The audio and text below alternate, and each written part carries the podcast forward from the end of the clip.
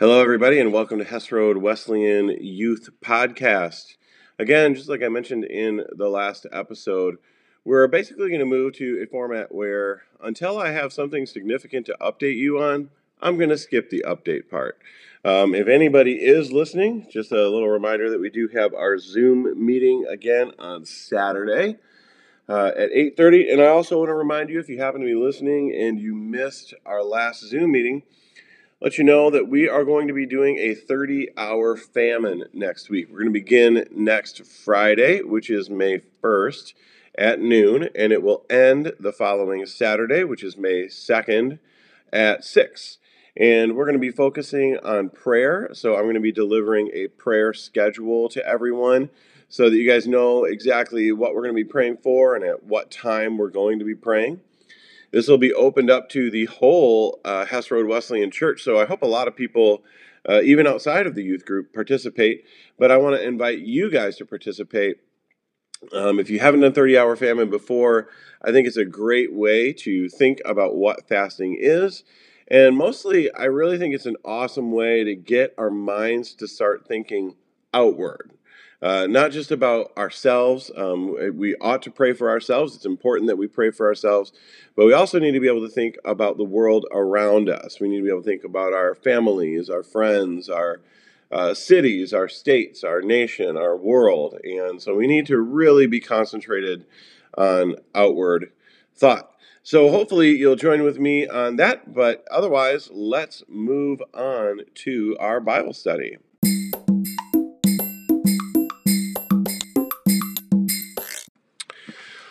So, in the last podcast, if you listened to that, we started looking at the book of Mark. Uh, Mark is a gospel that, for me, it's really fascinating because growing up, uh, when I first became a Christian and really throughout college and in my 20s and 30s, Matthew was my favorite book of the Bible. It still is probably my favorite book of the Bible, but uh, it's the gospel that I felt most familiar with and the one that I enjoyed a lot. But a couple of years ago, I took an online course on the Gospels um, as a just to do some graduate work and hopefully get a graduate degree. And I really discovered some interesting stuff about the Gospel of Mark that kind of propelled a new appreciation for that book and, and a love for it. So last week we looked at chapter one, and, and, what we saw in chapter one is that the book of Mark is really fast paced. Uh, there's a lot going on, and it's going on pretty quickly. And we saw that Mark skips the birth narrative, he doesn't do any of that stuff. He just comes on the scene with John the Baptist.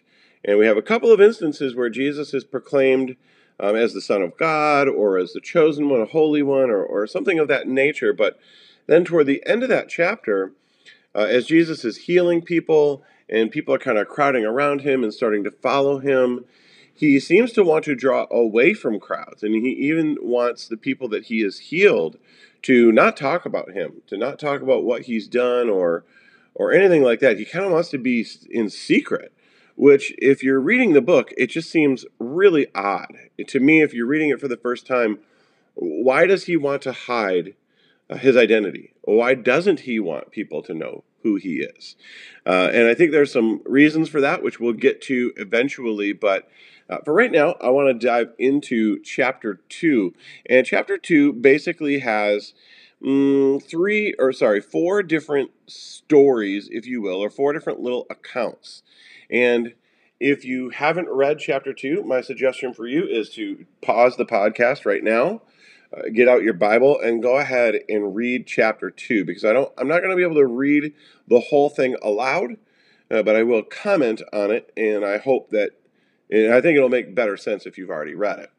So the first story you get is this story where he's in Capernaum, and that's still up in Galilee, so he's not in Jerusalem or anything like that at this point. And he is he, he heals a paralytic. And what happens is he's in this house, and the house is really crowded, and these friends of the paralytic decide to lower him into the house so that he can see Jesus. And the story is odd in this. Uh, in verse 5, chapter 2, verse 5, we get, and when Jesus saw their faith, so that is the faith of this paralytic's friends. I think that's interesting. He saw the faith of their friends, and then he turns to the paralytic and says, Son, your sins are forgiven. So he doesn't heal the paralytic right up front anyway. And then everybody's the, the scribes and the Pharisees, they're they're mad at him. They they're they're saying like, Whoa, you don't have the right to forgive somebody's sins. I mean, especially not even somebody that you don't know, somebody that hasn't sinned against you. Um, and and to the Pharisees' credit, to the to the scribes' credit, I can really understand why they're bewildered.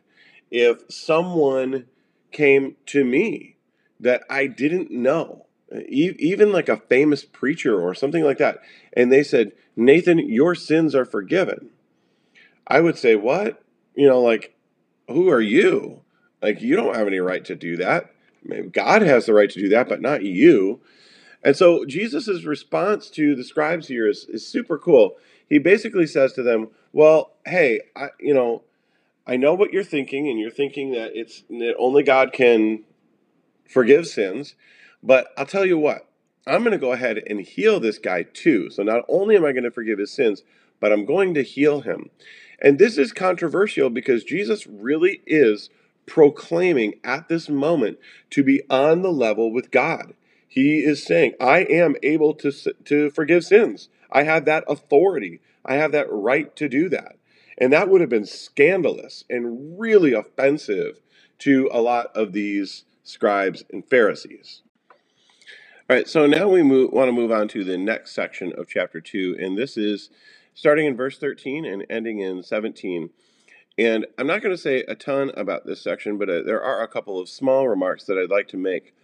This is where uh, Jesus calls another disciple named Levi. He's also known as Matthew, and a lot of people think that this is the author of Matthew here. But I don't want to focus on that. What I really want to focus on is this. If you go back to chapter 1, you'll notice that Jesus had already picked a few disciples and he had picked some fishermen. And here's the point that I want to draw Jesus does not seem to be very picky when it comes to class or working status. Uh, when you look at these two professions, tax collector and fisherman, you really couldn't get much further apart. I mean, this is almost like the equivalent of saying, I picked somebody who worked at McDonald's and somebody who was a career politician uh, to be my disciples. And that's those are very different worlds. And the tax collector one, that that position was one that was hated by a lot of people at the time, uh, because a lot of Roman tax collectors would take advantage of people and collect more than they were supposed to collect, and things like that would happen. So it's important to see that Jesus does not think about his followers as just like one type of person. Okay, and I don't think Christianity really is about being just like one type of person. It's not just a middle class religion, or it's not just a religion for the wealthy, or a religion just for the poor.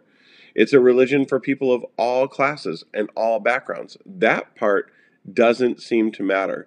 What does seem to matter is something that we get in the second part of this story, where Jesus goes to Levi's house and he's having dinner, and the scribes see this and they're really upset about it.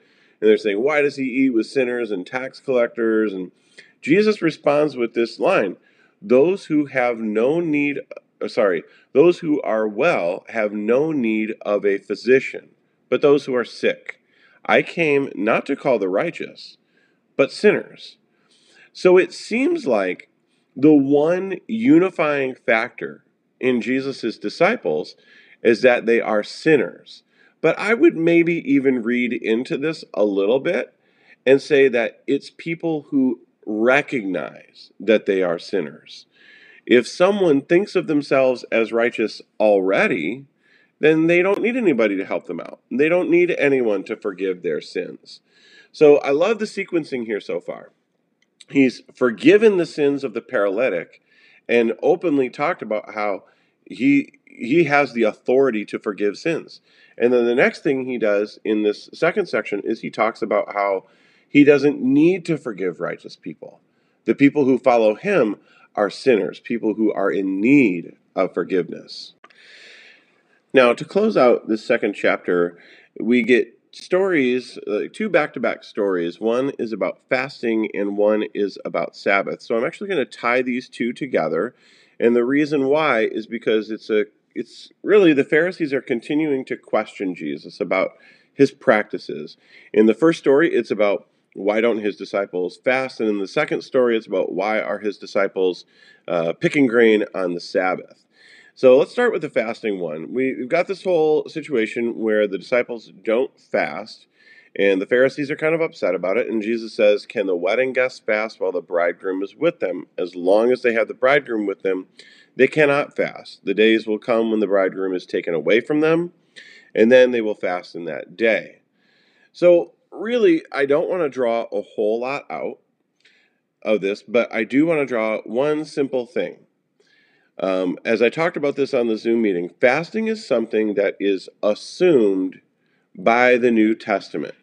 Okay, it's not something that gets talked about a whole lot, but the New Testament authors bring it up and talk about it as if it is something that will regularly be practiced. But Jesus seems to think that his disciples should not be fasting right now. And the simple reason is that Jesus is with him. That you don't fast during a time of celebration. So, for instance, for me, when I think about my regular fast, fasting practices, I would not want to fast when I go to my sister's wedding or something like that. Okay. If I'm celebrating the marriage of my sister, I, I want to feast. I, I want to really celebrate. I don't want to be fasting, right? So Jesus says, This is a special time. I'm here. This the rules kind of get relaxed or changed a little bit.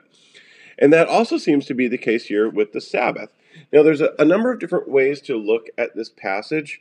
And so I'm not going to go into super detail about the possibilities here, but basically what we get is the disciples and Jesus, they're out and about and they are picking grain on the Sabbath. And the Pharisees come to him and they say, Look, why are they doing what is not lawful on the Sabbath?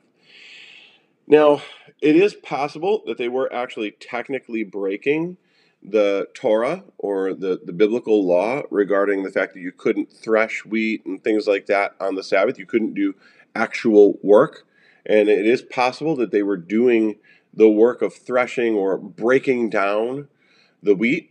Uh, there's also the possibility that they were just walking along and picking um, grains of wheat with their hands and then rubbing it together and then eating it. We don't entirely know what's going on, but what Jesus does is he responds to them with this whole story about David. And what I really suggest that you do is go back and look at 1 Samuel 21 1 through 6, and that's where you'll find this story.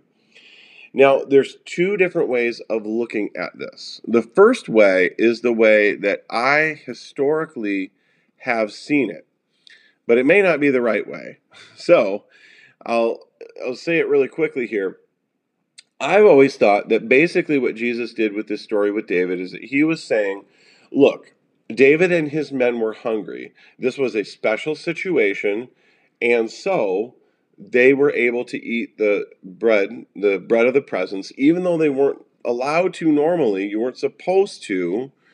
he's saying, but they, they did it anyway. And you guys have understood that that was okay, that it was necessary for him to eat it during that time.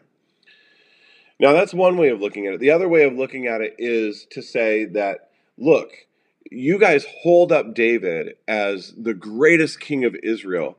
And when you hold him up, you've overlooked the fact that he broke the law in this instance.